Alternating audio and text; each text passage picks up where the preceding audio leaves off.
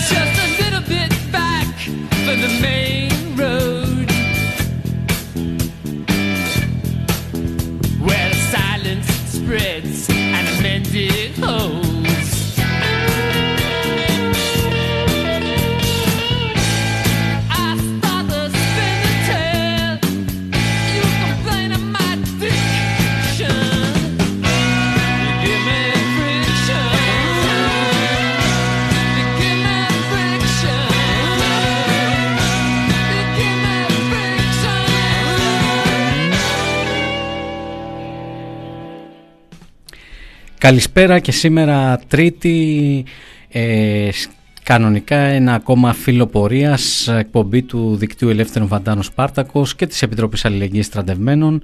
Ε, στο μικρόφωνο σήμερα ε, ο Φόντας Παπαδημητρίου. Ε, η όλη κινητοποίηση και εν ώψη της απεργίας α, για το αντεργατικό νομοσχέδιο, αλλά κυρίως και ε, διάφορες κινήσεις απαραίτητες για την παρέμβασή μας στο, στους στρατευμένους νέους ε, αυτής της σειράς ε, μας οδηγούν ότι σήμερα η εκπομπή θα βγει μόνο από μένα ε, και θα βγει ακριβώς για αυτό που είπαμε σαν αφορμή το αντεργατικό νομοσχέδιο. Θα μιλήσουμε με τον έναν από τους συνδικαλιστές που ε, απασχόλησαν για τη δημοσιότητα το προηγούμενο διάστημα, ειδικά στην, α, την προηγούμενη Τρίτη, τρεις του μήνα, ε, τον πρόεδρο του Σωματείου της ΠΕΝΕΝ, τον Αντώνη Νταλακογιώργο. Θα συζητήσουμε μαζί του για το επερχόμενο νομοσχέδιο, ε, καθώς και με έναν νέο αγωνιστή, γιατί κυρίως αυτό το νομοσχέδιο το που στην ουσία κωδικοποιεί τα, το πρότυπο ενός νέου εργαζόμενου χωρίς δικαιώματα, χωρίς καλά-καλά ωράριο κτλ. κτλ. Θα τα πούμε αναλυτικά. Ε, κυρίως για τη νέα γενιά αναφέρεται. Ε, κυρίως δηλαδή για νέους ανθρώπους που στην ουσία εκτός από το μέλλον τους κλέβουν και κάθε εκμάδα ε, ελεύθερου χρόνου. Ε, αλλά πολύ περισσότερο τους κόβουν και τους δρόμους για, διεκδικη, για διεκδίκηση, για απεργία, Ε, για να έχουν μια καλύτερη ζωή. Ε, μην μακρηγορώ, θα τα πούμε αναλυτικά. Ένα, ένα σύντομο διάλειμμα τώρα, να πάμε να μιλήσουμε με τον πρόεδρο του ΣΠΕΝΕΝ.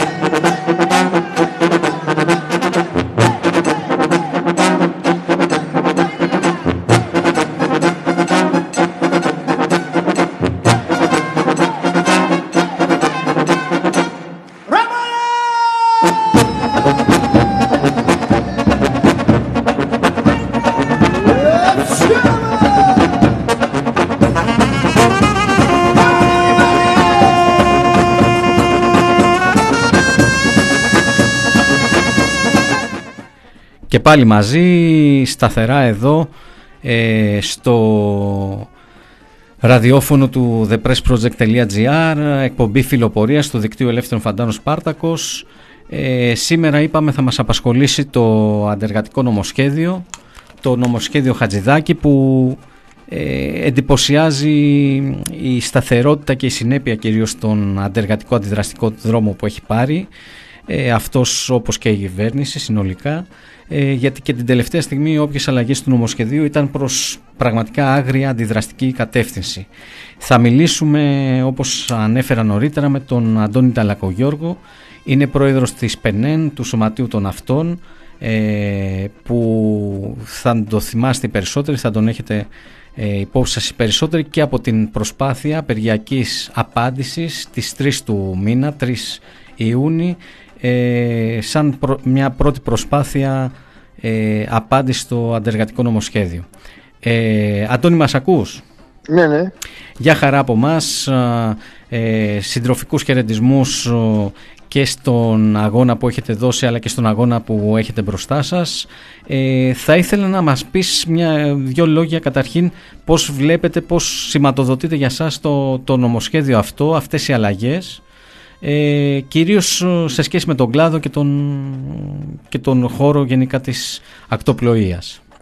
Κοιτάξτε, όσον αφορά το χαρακτήρα του νομοσχεδίου, το θεωρούμε βαθιά αντιδραστικό. Προφανώς έχει ταξικό πρόσημο και θα έλεγα ότι αποτελεί συνέχεια προηγούμενων νομοθετημάτων α, που έγιναν τόσο από, από την πλευρά της Νέας Δημοκρατίας όσο και πιο προηγούμενα από το ΣΥΡΙΖΑ. Θα μπορούσα να πω δηλαδή ότι έχει απομείνει όρθιο στη διάρκεια της τελευταίας δεκαετίας mm-hmm. σε εργατικά και συνδικαλιστικά δικαιώματα. Επιχειρεί τώρα η κυβέρνηση της Νέας Δημοκρατίας να τα τσακίσει, να τα συντρίψει, να τα διαλύσει στο σύνολό τους. Αυτός είναι ο χαρακτήρας του νομοσχεδίου. Η μια όψη όμως είναι αυτή. Η άλλη uh-huh. όψη είναι, έχει σημασία ότι βρισκόμαστε εν μέσω μιας οικονομικής κρίσης που η πανδημία την έχει επιδεινώσει.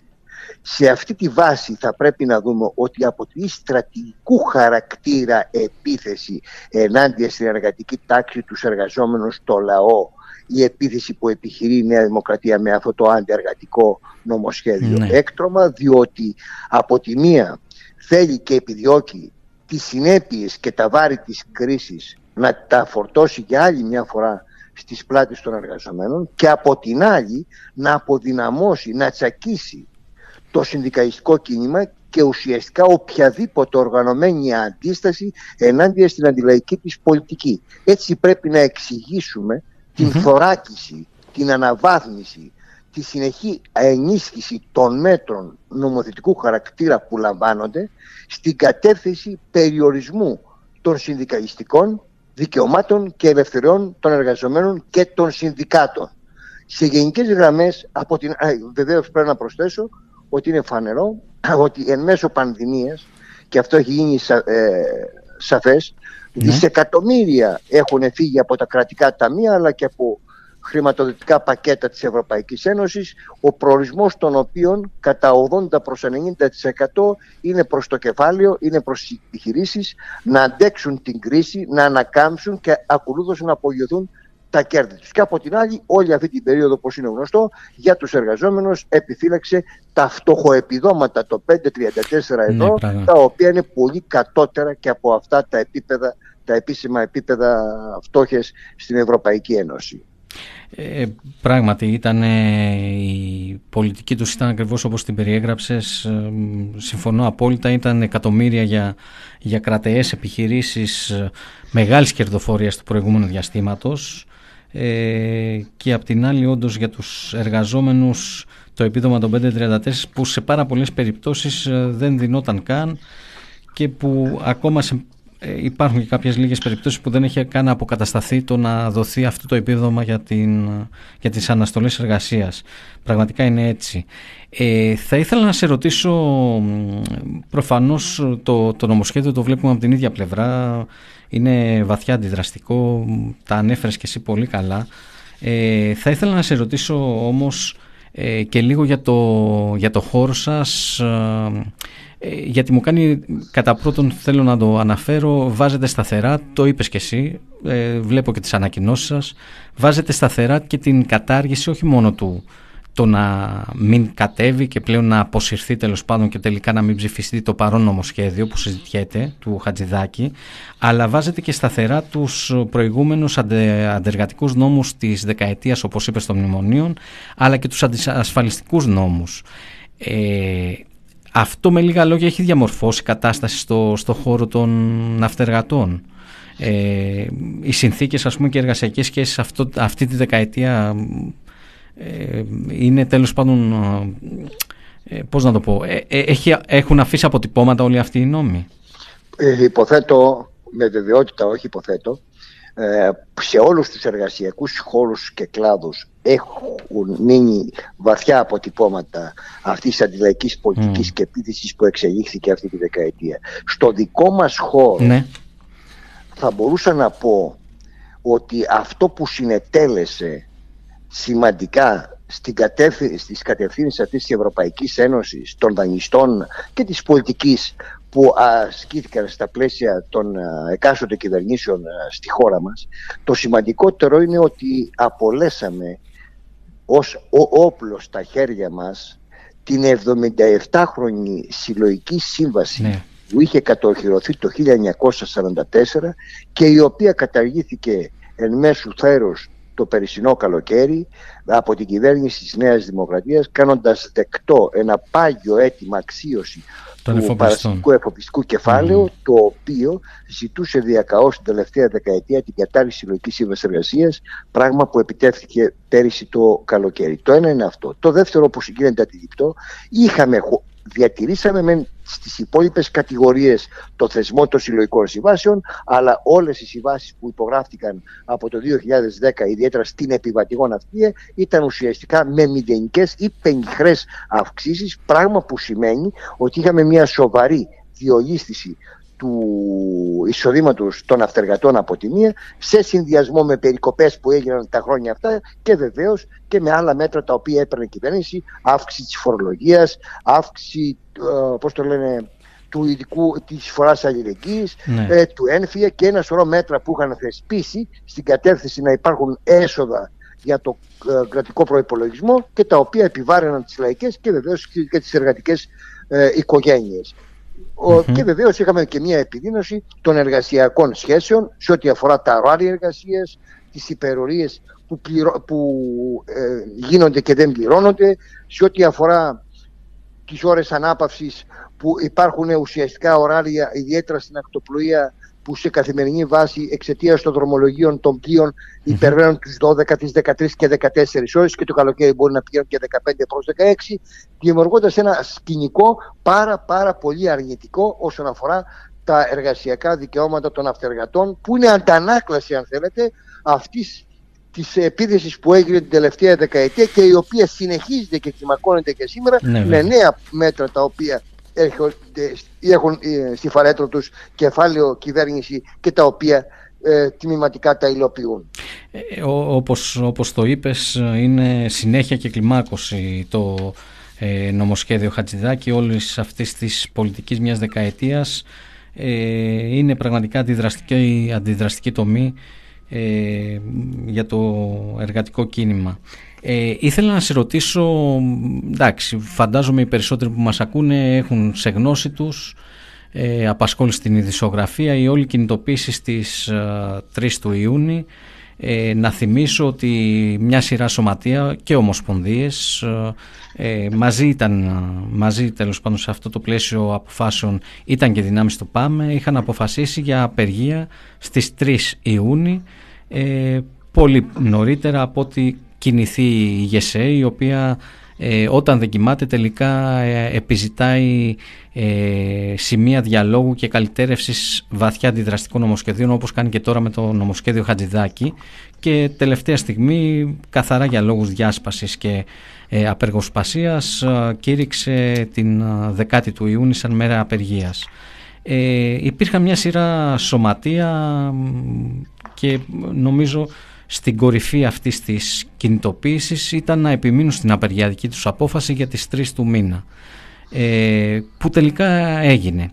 Ε, θα ήθελα να μας δώσεις μία, πώς να το πω, με έναν τρόπο τα συμπεράσματα, και μάλιστα τα συμπεράσματα, από την άποψη, τα συμπεράσματα αυτής της κινητοποίησης από την άποψη ότι είναι οδηγός και για τις δέκα και για μεθαύριο ε, και γενικώς για την κινητοποίηση των εργαζομένων. Ναι. Ε, κοιτάξτε, ο σχεδιασμός και η οργάνωση, η προετοιμασία της κινητοποίησης της απεργιακής ε, ε, μάχης για τις τρεις του Ιουνίου, ποιοι την έδωσαν? Την έδωσαν κατά, κατά κύριο λόγο οι δυνάμεις από τη μία του ΠΑΜΕ, από την άλλη θα έλεγα το ευρύτερο μπλοκ της εξοκοινοβουλευτικής συνδικαλιστικής αριστεράς mm-hmm. και ένα άλλο κομμάτι, θα έλεγα, ας το πούμε, ζωντανών δυνάμεων που βλέπουν την ανάγκη σε αυτό το νομοσχέδιο να υπάρχει μια αντιπαράθεση και μια προσπάθεια σοβαρή αυτό να μην περάσει με κανέναν τρόπο στη Βουλή.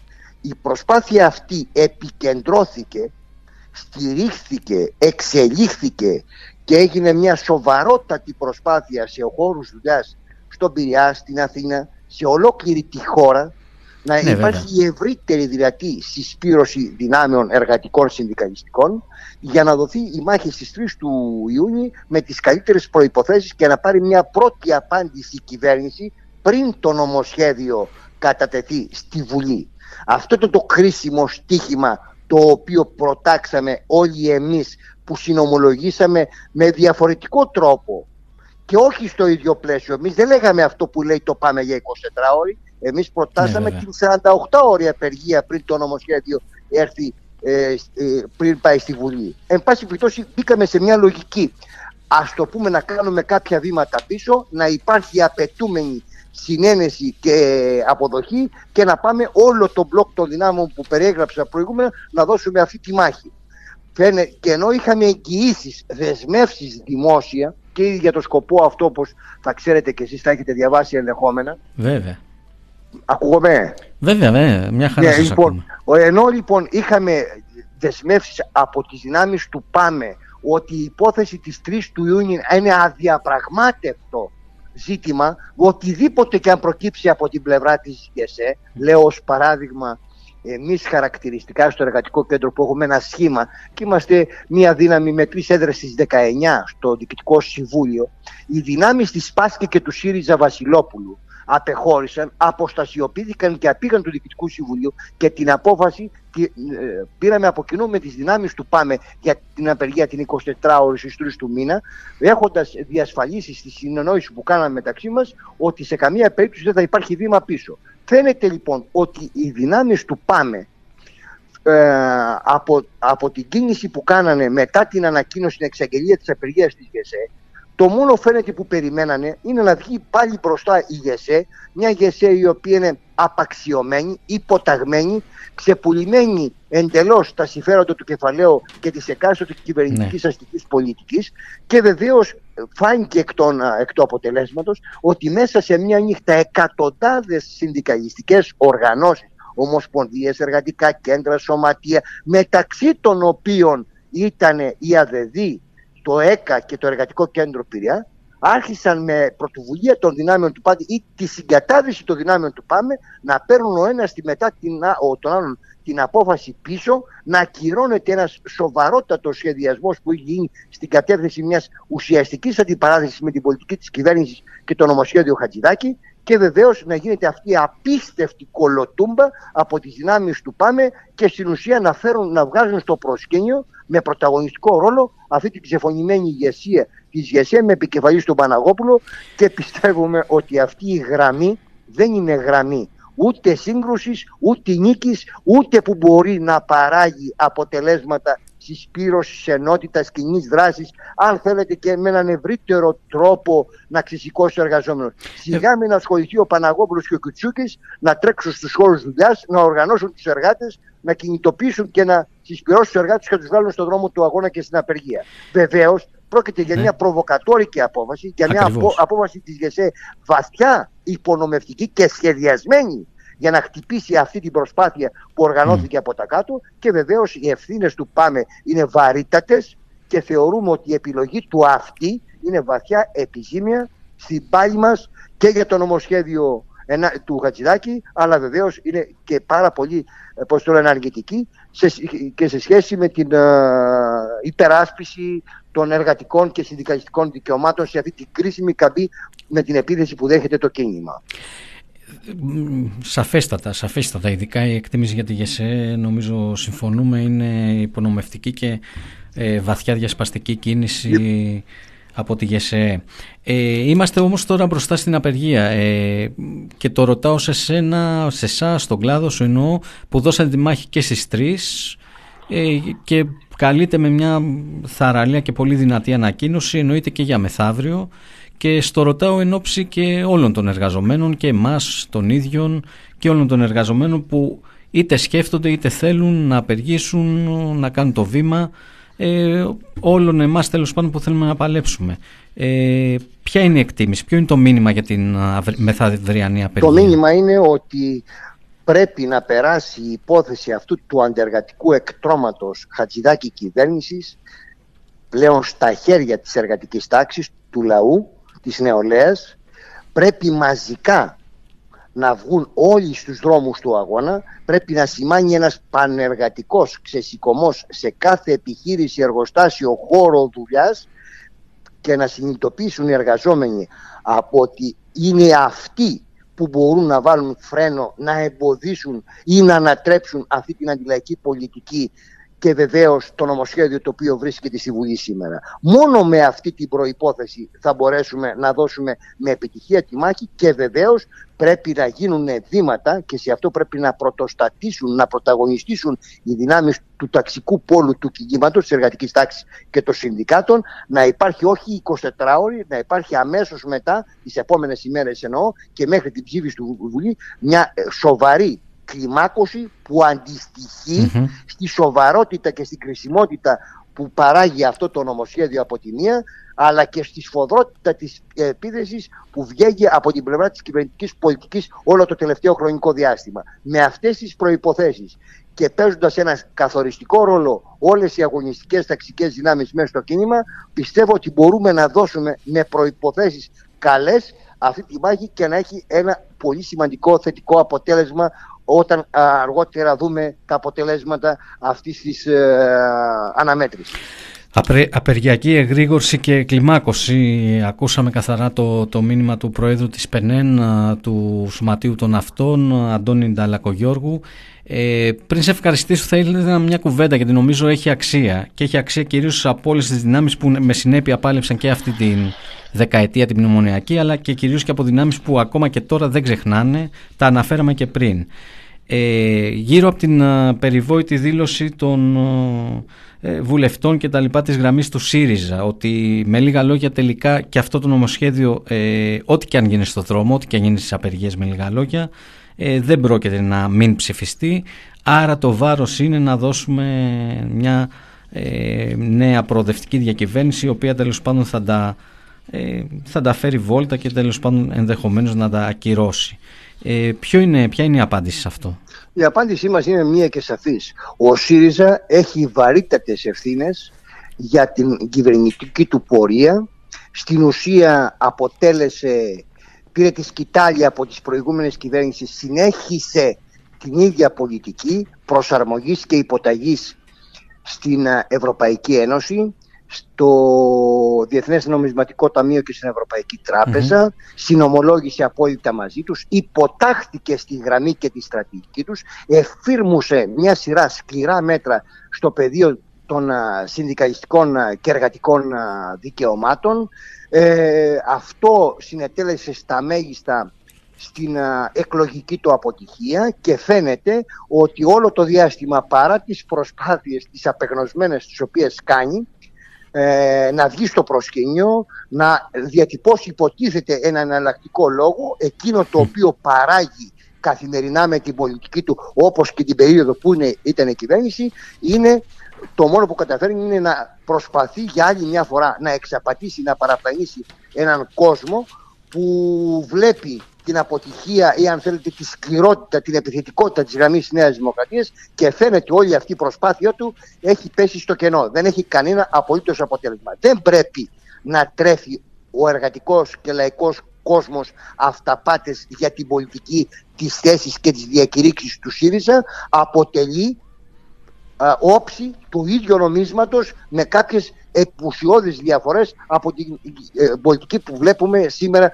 να ακολουθείται στα κρίσιμα ζητήματα α, στο πεδίο των κοινωνικών και οικονομικών α, αλλαγών α, από την ίδια τη Νέα Δημοκρατία. Κατά συνέπεια, θεωρώ ότι ο ΣΥΡΙΖΑ, παρά το γεγονός που κάνει και προσπάθεια να, τώρα, να βγει στον δρόμο, να ακουστεί, να φανεί κλπ, νομίζω ότι δεν θα έχει κανένα αποτέλεσμα αυτή η επιχείρηση εξαπάτησης των εργαζομένων και πρέπει να μείνει ο κόσμος, όπως είπα, πολύ μακριά από το ΣΥΡΙΖΑ και να δει άλλες επιλογές σε πολιτικό επίπεδο, οι οποίες επιλογές έχουν δοκιμαστεί στο πεδίο των αγώνων, στο πεδίο των διεκδικήσεων και των συγκρούσεων για τα προβλήματα και τα συμφέροντα των εργαζομένων και της κοινωνίας γενικότερα, και πρέπει να υπάρχει μια μετατόπιση πολύ αριστερότερα του κόσμου ως εναλλακτική, κοινοβουλευτική, αν και εγώ δεν είμαι και οπαδός, εν πάση περιπτώσει, των λύσεων ότι το Κοινοβούλιο μπορεί να προσφέρει πολλά πράγματα στις σημερινές συνθήκες, με το σημερινό σχετισμό και με την εγκατάσταση που υπάρχει στη χώρα μας. Στο δρόμο λοιπόν, στο δρόμο μεθαύριο, αλλά και απεργιακή κλιμάκωση, αγώνας διαρκείας ενάντια στο έκτρωμα Χατζηδάκη. Ε, Αντώνη Νταλακογιώργο, δεν έχουμε παρά να σε ευχαριστήσουμε. Ε, πραγματικά χαιρετισμούς συντροφικούς με δύναμη ε, για τον αγώνα που δώσατε και που έχετε και μπροστά σας και έχουμε και μπροστά μας. Να θα τα πούμε καλά, και στις, στο λιμάνι και στις καλά. Μπουκαπόρτες και σε κάθε αγώνα στο πλευρό σας. Να είστε καλά, να είστε καλά, ευχαριστώ. Γεια χαρά.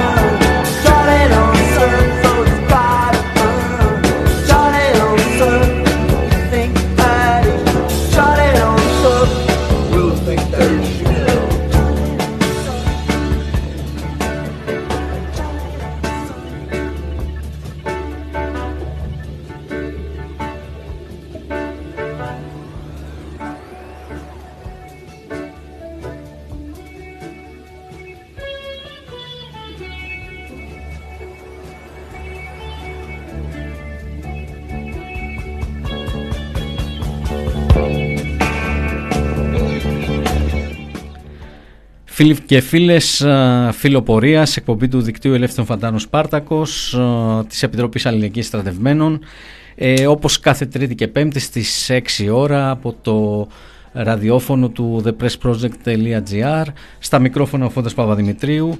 Ε, σήμερα έχουμε πιάσει το αντεργατικό νομοσχέδιο Χατζηδάκη. Θυμίζω είχαμε κάνει και μια, είχαμε αφιερώσει πάλι μια εκπομπή προ ενός μηνός, ενάμιση, ε, όταν είχε πρωτοβγεί, όταν είχε πρωτοσκάσει το, το νομοσχέδιο. Ε, τώρα που έφτασε στη Βουλή είναι ακόμα χειρότερο. Ε, ακούσατε φαντάζομαι τον Αντώνη Νταλακογιώργο από το Σωματείο της ΠΕΝΕΝ, δίνει ένα περήφανο αγώνα στο, στο λιμάνι και γενικά για το εργατικό κίνημα ε, και απέναντι στο αντεργατικό νομοσχέδιο, αλλά νομίζω αυτό που λέγαμε στην αρχή θα το ξύσουμε λίγο παραπάνω, γιατί έχουμε και τα δικά μας, δηλαδή την νεολαία στο χακί, ε, τα παιδιά που έχουν φορέσει το Τη, τη στολή του φαντάρου, όπως όμως και γενικότερα τους εργαζόμενους. Και το λέω αυτό γιατί ε, πραγματικά είναι αυτή, αυτό το νομοσχέδιο διαμορφώνει τους όρους για μια ζωή ε, αβίωτη, χωρίς δικαιώματα και ενδεχομένως και χωρίς φωνή να διεκδικήσουν. Ε, γι' αυτό τώρα θα συνομιλήσουμε με τον Σωκράτη Πάντο. Ε, είναι μέλος της ΛΑΤΖΑ. Η ΛΑΤΖΑ είναι αγωνιστική συσπήρωση στον επισυντισμό και τον τουρισμό. Ε, Σωκράτη, για χαρά, μας ακούς? Καλησπέρα, για χαρά. Ευχαριστώ πολύ για την πρόσκληση. Εμείς ευχαριστούμε και κυρίως γιατί θα έχουμε την ευκαιρία να τα πούμε με έναν νέο εργαζόμενο και ειδικά σε τομείς που πραγματικά ε, η πρώτη ερώτηση είναι αυτή. Υπάρχει ωράριο αυτή τη στιγμή που μιλάμε? Η, είναι... η συνάδελφή σου δουλεύετε με ωράριο? Αυτό που μου λες είναι πάρε βάλε σε αυτό που έχω σκεφτεί εγώ να πω.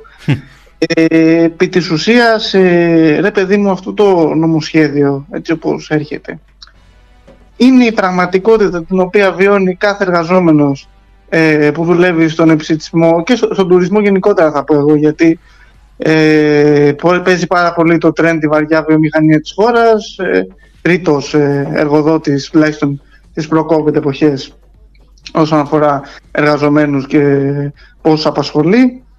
Και η καθημερινότητά τους είναι λίγο πολύ η μελλοντική, που βάσει αυτούς που αυτοί που θέλουν να μας φέρει η κυβέρνηση της Νέας Δημοκρατίας και όχι μόνο. Ε, κατ' εμέ, παιδί μου, πραγματικά δεν υπάρχει ωράριο. Δεν υπήρχε ποτέ ε, στον επισιτισμό. Και όσο αναφορά το πιο συχνό, το πάρτο σε ρεπό, ένα προσωπικό παράδειγμα που ήταν, ας πούμε, τις φορές που είπα ότι δεν θα ξαναδουλέψω από τον κοροκλάδο, γιατί δεν γίνεται. Δεν θα πεθάνω εγώ ναι. ε, για τα κέρδη τους. Σε ένα μπασμπιτό μαγαζί το οποίο δούλευα στην Αθήνα, αρκετά μεγάλο και γνωστό, ε, μας είχε ζητηθεί ότι θα έχουμε ένα όριο ωρών, εργάσιμο ωρών.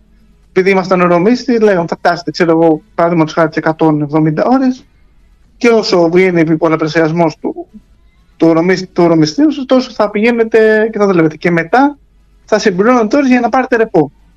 Δηλαδή υπήρχε μια τέτοια παράνοια. Ναι. Αυτό το αφήγημα δηλαδή υπάρχει, αυτό συνέβη το δύο χιλιάδες δεκαεννιά. Υπάρχει πολλά χρόνια.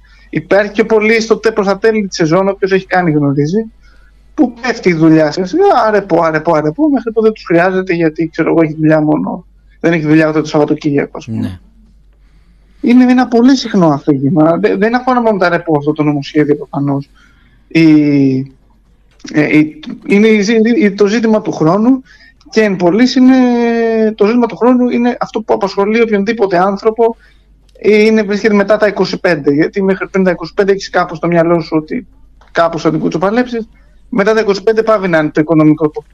Άρα, άρα νομίζω, Σωκράτη, συμφωνούμε ότι αυτό το νομοσχέδιο έρχεται να θεσμοθετήσει καταστρατηγήσεις και Ε, καταστρατηγήσεις τέλος πάντων ωραρίων και εργασιακών δικαιωμάτων που γινόντουσαν όλο το προηγούμενο διάστημα, ειδικά οι νέοι άνθρωποι, ε, όπως είπες και εσύ, θα τα έχουν ζήσει, θα δουλεύουν με τέτοιους όρους. Ε, άρα το επόμενο ερώτημα τότε είναι γιατί κάποιος να απεργήσει, γιατί κάποιος να, να βάλει συλλογικά τον νόμο του δίπλα σε άλλους ώμους για να ε, υπάρχει μια δυνατότερη φωνή, μια συλλογική φωνή απέναντι σε αυτό το ε, νομοσχέδιο. Εδώ υπάρχουν, κατ' εμέ τουλάχιστον, δύο, δύο αναγνώσεις, ας πούμε. Η πρώτη, ρε παιδί μου, είναι μια κουβέντα που γίνεται κυρίως στα social media, ε, που καλό είναι να μην τα παραβλέπει κανείς επειδή είναι social media, υπάρχουν φωνές εκεί έξω, συζητάει ο κόσμος και η ζήτηση που γίνεται είναι αφενός το ποιος δούλευε έτσι αλλιώς οκτώ ώρα, το οποίο νομίζω ότι όλοι αντιλαμβανόμαστε το προβληματικό αυτής της πρότασης. Το θέμα δεν είναι γιατί, δεν δούλευε, γιατί ποιος δούλευε οκτώ ώρα, το θέμα είναι όχι να δούλευε οκτώ ώρα, να δούλευε εξάωρο ώρα. Δηλαδή, ο χρόνος για να ζήσεις. Ε, στοιχειώδη πράγματα, ας πούμε. Και υπάρχει και η δεύτερη ανάγνωση, την οποία τη βιώνουμε, ας πούμε, τώρα τελευταία στον κλάδο, και ίσως κάποιος πιο παρατηρητικός να έχει ξανά έχει δει πάρα πολλά. Ε, να, να έχει δει αρκετές αγγελίες στον υψηλισμό. Προ... Και γιατί σημαίνει αυτό? Γιατί αυτό σημαίνει διότι αδυνατούν τα μαγαζιά με τους μισθούς πείνας που δίνουν και τις συνθήκες εργασίας τις οποίες παρέχουν να βγουν κόσμο. Υπάρχει δηλαδή μια αμφισβήτηση ότι εγώ δεν θα το βιώσω αυτό. Ναι. Το θέμα είναι αυτή η αμφισβήτηση μπορεί να μετουσιωθεί, ρε παιδί μου, τις κλασικές μορφές απεργίας, ε, παραδείγματος χάρη τώρα την Πέμπτη, ε, μέχρι μια, ένα γενικότερο κλίμα, ε, ας πούμε, αμφισβήτησης και οργή, που υπάρχει και οργής που σίγουρα υπάρχει μετά από πέντε έξι μήνες lockdown και μια τραγική διαχείριση που μας κόστησε δώδεκα χιλιάδες ανθρώπους.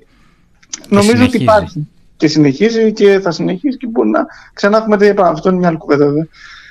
Νομίζω ότι εν τέλει αυτό το γραφικό, εντός αγωγικών γραφικό, το λαός θα σώσει το λαό, είναι η μόνη λύση. Και νομίζω ότι υπάρχει μια αντίληψη ότι δεν υπάρχει να, να έρθει ένας σωτήρας. Τύπου ίσως να υπήρχε μια τέτοια τάση πριν το δεκαπέντε. Αυτό πέθανε. Ο ΣΥΡΙΖΑ έδειξε το πρόσωπό του, όχι πραγματικά, αλλά παραστός έγινε αυτή η, η, η μεταβίβαση, πέρασε τη διεύθυνση του Ρουμπίκονα κλπ. Είδαμε, έβαλε τις βάσεις για αυτό το νομοσχέδιο. Δεν, το ότι γινόντουσαν αυτά τα εργοδοτικά εγκλήματα και την ε, επιδιακυβέρνηση του ΣΥΡΙΖΑ γινόντουσαν κανονικότατα. Εκεί υπήρχε η βαριά εκμετάλλευση, ας πούμε, ε, Των, των εργαζομένων στον εψηλισμό. Εκεί ξεκίνησε το μεγάλο κακό με τους, είκοσι, με τους τριάντα εκατομμύρια τουρίστες και πώς θα τους εξυπηρετήσουμε και μια σειρά από άλλα ε, πάρα πα, πα, πολλά πράγματα. Εν τέλει όμως νομίζω ότι αυτή η δυσαρέσκεια έχει κάπως κεφαλαιοποιηθεί σε ένα κλίμα, σε μια μάζα. Νομίζω βέβαια δεν είναι ανάλογη, αυτό να το πούμε. Δεν είναι ανάλογη των τάσεων του τι φέρνει αυτό το νομοσχέδιο. Ήταν όμως, ας πούμε, και εκεί εγώ βασίζω τις ελπίδες μου, ας πούμε, σε αυτόν τον κόσμο. Ήταν όταν εντός της καραντίνας συνέβαιναν τα περιστατικά στη Νέα Σμύρνη. Παραδείγματος χάρη, υπήρχε αυτό το φοβερή οργή. Ε, εγώ πιστεύω ότι υπάρχει δηλαδή και ότι είναι ζήτημα χρόνου να εμφανιστεί αυτό το... Πώς το λένε, αυτό εγώ, δυναμικό, εγώ θα έλεγα σε αυτό που συζητάμε και ειδικά για τους νέους εργαζόμενους, νομίζω ότι μια τρίτη ίσως ανάγνωση και του νομοσχεδίου που έρχεται τώρα είναι ότι μας δίνει φοβερή δυνατότητα ενοποίησης παλιότερων, μεγαλύτερων τέλος πάντων σε ηλικία εργαζομένων, νεότερων, με όλες τις μορφές απασχόλησης, με όλα τα ωράρια κτλ. Δηλαδή είχες μέχρι τα τώρα ένα... καλό, ωραίο, κλασικό πενθήμερο οκτάωρο. Σε χτυπάει, δεν σε αφήνει απ' έξω, δεν σε αφήνει να ησυχάσεις. Πρέπει να μπεις στον αγώνα, πρέπει να το πούμε εμείς και αυτόν. Δεν είχες, ας πούμε, ωράριο, είχες μπαράλια ωράριο και τέλος πάντων δεν έβγαινε άκρη πώς, που ή τέλος πάντων υπήρχε εφαρμογή αυτού του πράγματος ήδη και πάλι πρέπει να αντιδράσεις για να μην περάσει, να μην θεσμοθετηθεί τέλος πάντων η η ελαστικοποίηση της ζωής σου, στη ζωή μας, και πολύ περισσότερο γιατί ε, κάθε βήμα πίσω, κάθε βήμα χει, προς χειρότερο μπορεί να φέρει ένα ακόμα χειρότερο. Δηλαδή αυτό που έλεγες, ας πούμε, και μια πραγματικότητα στον επισυντισμό με, τα, ε, με τις ώρες τέλος πάντων και που στο τέλος γινόταν ρεπό θέλοντας και μη βάσει νόμου, ας πούμε, του αφεντικού, βάσει κανόνα που είχε θεσπίσει το αφεντικό, Ε, να γίνεται ενδεχομένως αύριο νόμιμα και αυτό. Ε, άρα και εσύ πρέπει να μπεις. Ε, δεν τέλος πάντων ε, αγωνίστηκες κάποιο προηγούμενο διάστημα ε, επειδή είχες εφησυχαστεί ότι υπάρχει σωματείο και τέλος πάντων αυτοί τρέχουν και τα κάνουν. Ναι. Κι όμως τώρα χτυπάει και αυτό. Και αυτή την πλευρά δηλαδή κάποιων ε, πιο τρεχαλατζίδων που το κάναν για σένα. Το χτυπάει. Ε, επιπλέον, όταν ο κόμπος έφτανε το χτένι σε κάποια μεγάλη απεργία, έμπαινες, ενώ τέλος πάντων γενικά δεν ασχολιώσουν ή τέλος πάντων δεν σε αφορούσαν οι απεργίες, αλλά όταν γινόταν ένας ξεσηκωμός, ε, η απεργιακή ας πούμε φλόγα σε έπιανε και σένα. Κι όμως ακόμα και αυτό χτυπιέται. Η όποια στιγμή θες να ξεσπάσεις, θες να μιλήσεις, θες να διεκδικήσεις, θες να ανατρέψεις, πλέον χτυπιέται, χτυπιέται η δυνατότητα κήρυξης απεργίας.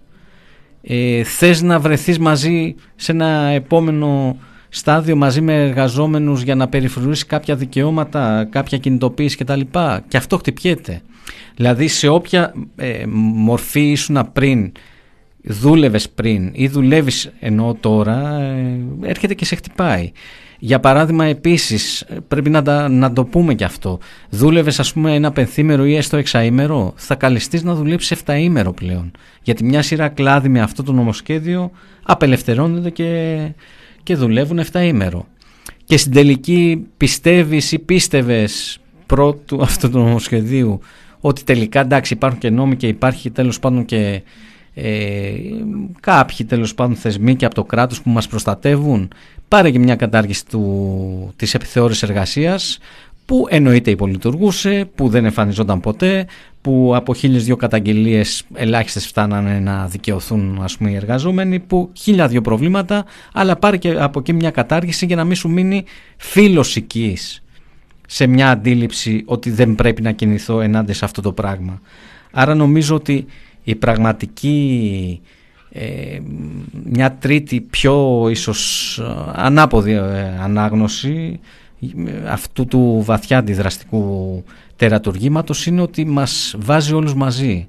Βάζει όλες τις γενιές εργαζομένων, ε, χτυπημένων μιας δεκαετίας, μετά από μια δεκαετία μνημονίων, μας βάζει όλους μαζί.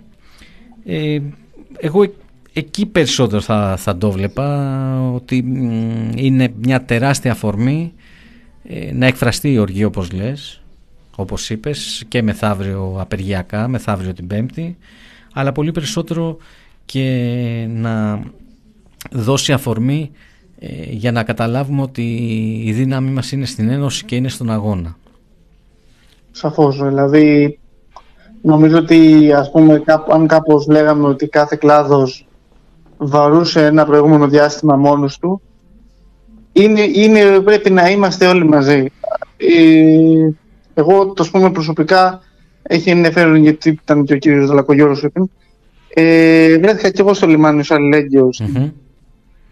ε, την προηγούμενη, στις τρεις του Ιούνιου βασιτός, νομίζω πέντε ήταν.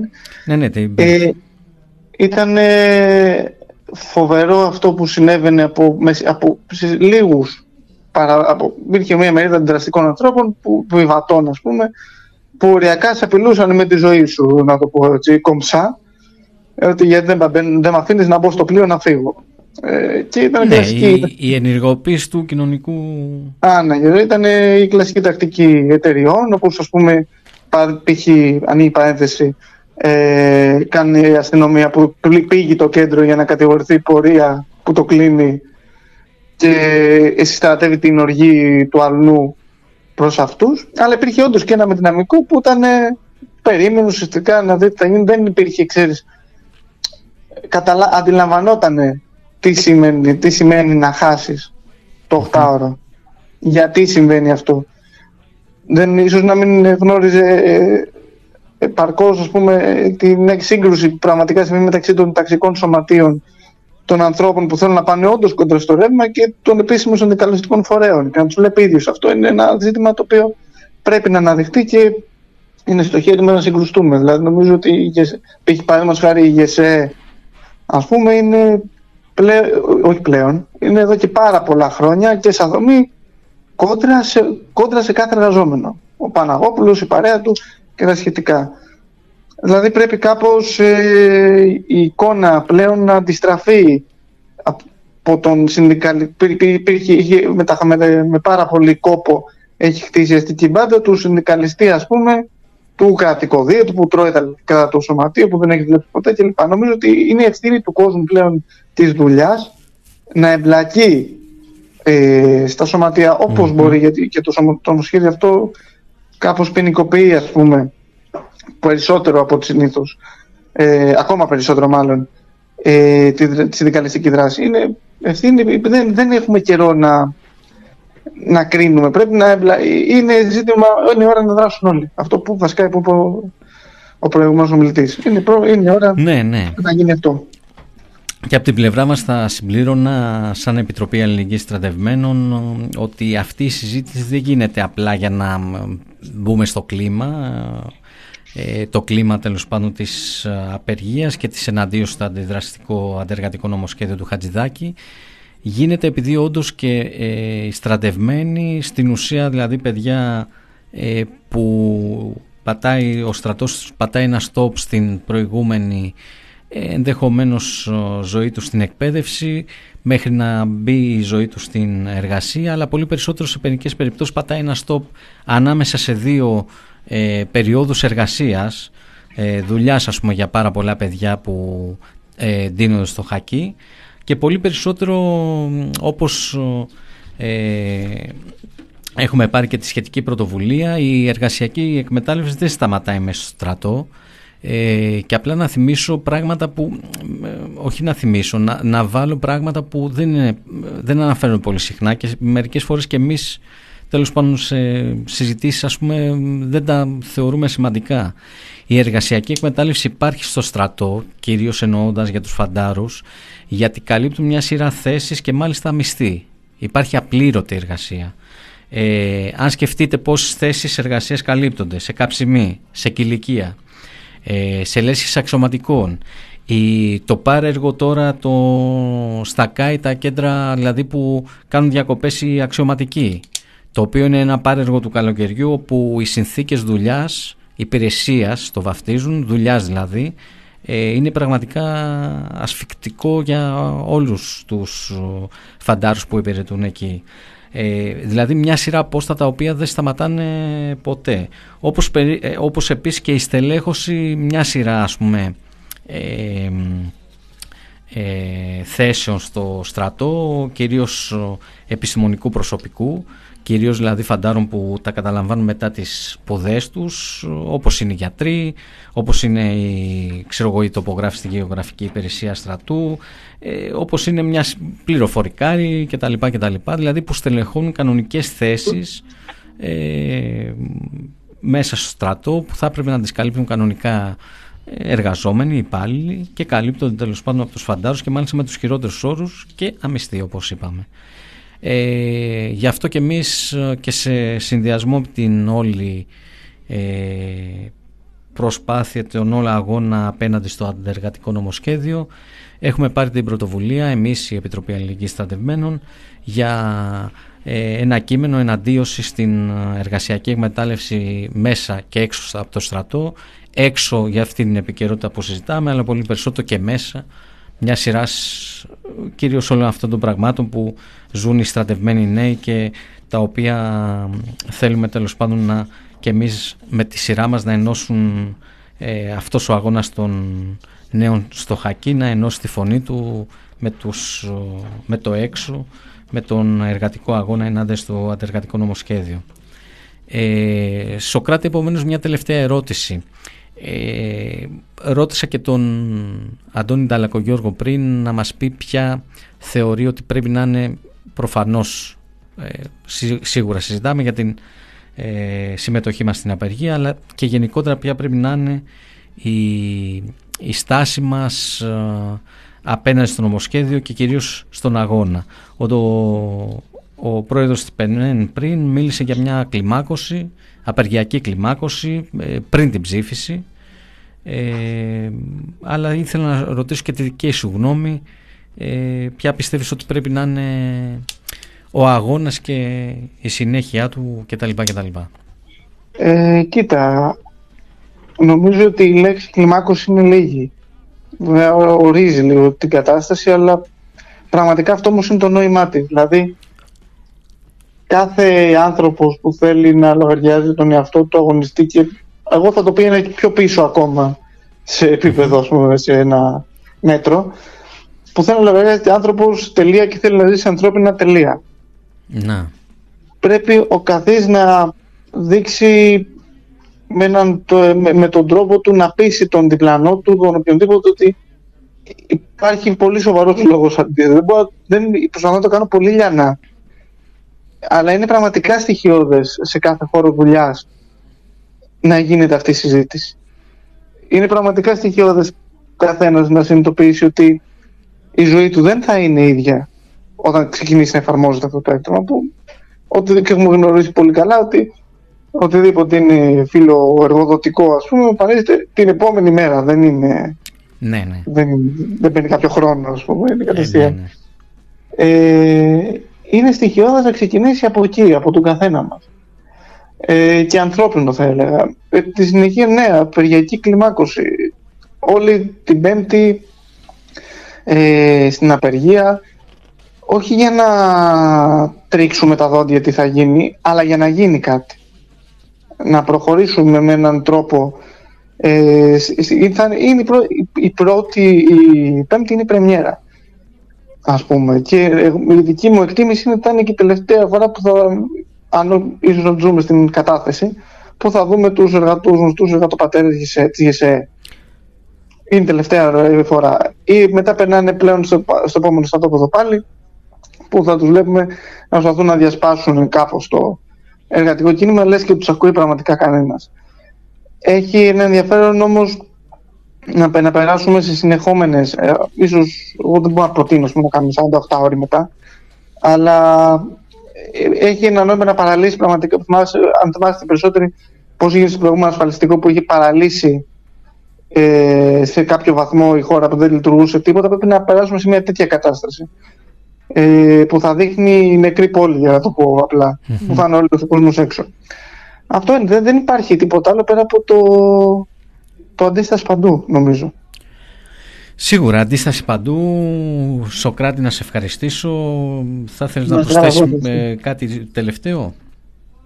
Ε, μόνο ένα πολύ μικρό στοιχείο, ναι, ναι. σχετικά με το, μέσα, με το κομμάτι στο στρατό που ο κόσμος βγαίνει να, να, να, που κάνουμε να υπογράψουν αυτό το κείμενο. Πραγματικά είναι μια εικόνα που θέλω να περιγράψω. Συνέβη τη μέρα που απολύθηκα. Mm-hmm. Ε, κα, το, στο μέρος στο οποίο απολύθηκα, τέλος πάντων, δεν έχει σημασία ποιο είναι, μας μάζεψε ένα διοικητής και μας δώσει ταυτότητες ο ίδιος προσωπικά. Η απάντηση όλων, όλων mm-hmm. όμως, ήμασταν επτά άτομα, τι θα κάνεις μετά? Θα πάω, έχω κλείσει να πάω για δουλειά. Mm-hmm. Είναι ενδεικτικό και οι περισσότεροι ναι. φύγαμε από δουλειά. Είναι σημαντικό ότι όποιος μπαίνει, μπήκε με μια προηγούμενη κατάσταση, θα βγει μια καινούργια που θα θυμίζει πάρα πολύ το στρατό. Ναι, σίγουρα, και ο εργασιακός βίος, όπως είπαμε και νωρίτερα, δεν σταματάει όταν μπεις φαντάρος, πολύ περισσότερο που συνεχίζει με το που βγαίνεις από φαντάρους, όπως ακριβώς περιγράφεις. Ε, σε ευχαριστώ πάρα πολύ, Σωκράτη. Καλή Ά, δύναμη, καλό αγώνα, ε, καλή συνέχεια. Εγώ από την πλευρά μας να θυμίσω ε, την πρωτοβουλία ενάντια στην εργασιακή εκμετάλλευση μέσα και έξω από το στρατό. Συζητάμε και συνομιλούμε με όλους τους αγωνιστές που θα εκφράσουν την, εκφράζουν και θα εκφράσουν την αντιπαράθεσή τους με το αντιδραστικό νομοσχέδιο Χατζηδάκη, ε, και κυρίως βάζουμε το, το θέμα της εργασιακής εκμετάλλευσης μέσα στο στρατό, ε, με το κείμενο υπογραφών από τους πολίτες Μαχακή, από τους φαντάρους, ε, με την επιδίωξη, ε, τα αιτήματά μας δηλαδή είναι να σταματήσει η εργασιακή εκμετάλλευση των φαντάρων, ε, να σταματήσει ο στρατός να καταστρέφει θέσεις εργασίας, και ειδικά ε, σε σχέση με τα ζητήματα της ανεργίας. Καταλαβαίνετε τι σημαίνει αυτό, όταν ο στρατός με χίλιους δυο τρόπους που αναφέραμε μερικούς νωρίτερα, ε, καταστρατηγεί τέλος πάντων θέσεις εργασίας και τις καταστρέφει από... από ανθρώπους που θα μπορούσαν να τις αναλάβουν και τις αναθέτει σε φαντάρους με φοβερά άθλιους όρους. Επόμενο αίτημά μας είναι να προσλάβουν πολιτικό προσωπικό, επομένως, για να καλύψουν όλες τις ανάγκες. Το Υπουργείο Άμυνας και ο Στρατός να αναλάβουν όλο το κόστος της στρατιωτικής θητείας, που μας επιβάλλεται υποχρεωτικά, όπως λέμε, από την άποψη ότι, όπως έχουμε εκτιμήσει, το εννιάμηνο ήταν ε, αυλεπή ενάμισι χιλιάρικο επιβάρυνση στην οικογένεια, στον ίδιο και στην οικογένεια του φαντάρου. Πολύ περισσότερο τώρα με την αύξηση το δωδεκάμηνο είναι ακόμα μεγαλύτερη η οικονομική επιβάρυνση και καταλαβαίνετε σε συνθήκες που ε, δεν περισσεύουν σε καμία περίπτωση αυτά τα χρήματα. Ε, επόμενο που, που ζητάμε είναι να αυξηθεί η οικονομική αμοιβή της κατά τη διάρκεια της θητείας. Θυμίζω είναι το δυσθεόρατο οκτώ κόμμα επτά, ούτε εννιά ευρώ. Ε, η στρατιωτική θητεία να, δίνω, να δίνεται ένσημα, δηλαδή να μπορεί κιόλας να ε, υπολογιστεί στην, στον υπολογισμό τέλος πάντων των συντάξιμων χρόνων κτλ. Και πολύ περισσότερο αμέσως μετά το στρατό εγγραφή στο Ταμείο Ανεργίας ε, μετά την ολοκλήρωση της στρατιωτικής θητείας. Ε, αυτά ε, νομίζω ότι αυτή πάλι δεν σταματάει. Είμαστε σε εβδομάδα, σε δεκαήμερο κρίσιμων εξελίξεων, από την άποψη ότι και η Πέμπτη πρέπει να συνδυματοδοτήσει την ανάγκη για πολύ δυνατότερα πράγματα. Η απεργία της Πέμπτης να είναι η αρχή και η αφορμή. Η αρχή ήταν η, η τρεις του μήνα, αλλά και η μεθαυριανή απεργία της Πέμπτης δεκαέκτου να είναι ακριβώς το βήμα για την κλιμάκωση, για την δυνατότερη αντιπαράθεση με το νομοσχέδιο ε, έκτρωμα, όπως έχει χαρακτηριστεί το νομοσχέδιο Χατζηδάκη. Να είστε όλοι καλά, καλή δύναμη, και την επόμενη τώρα εβδομάδα, καθότι την Πέμπτη λόγω της απεργίας δεν θα έχουμε εκπομπή, θα τα πούμε ξανά την επόμενη Τρίτη. Γεια χαρά σε όλους.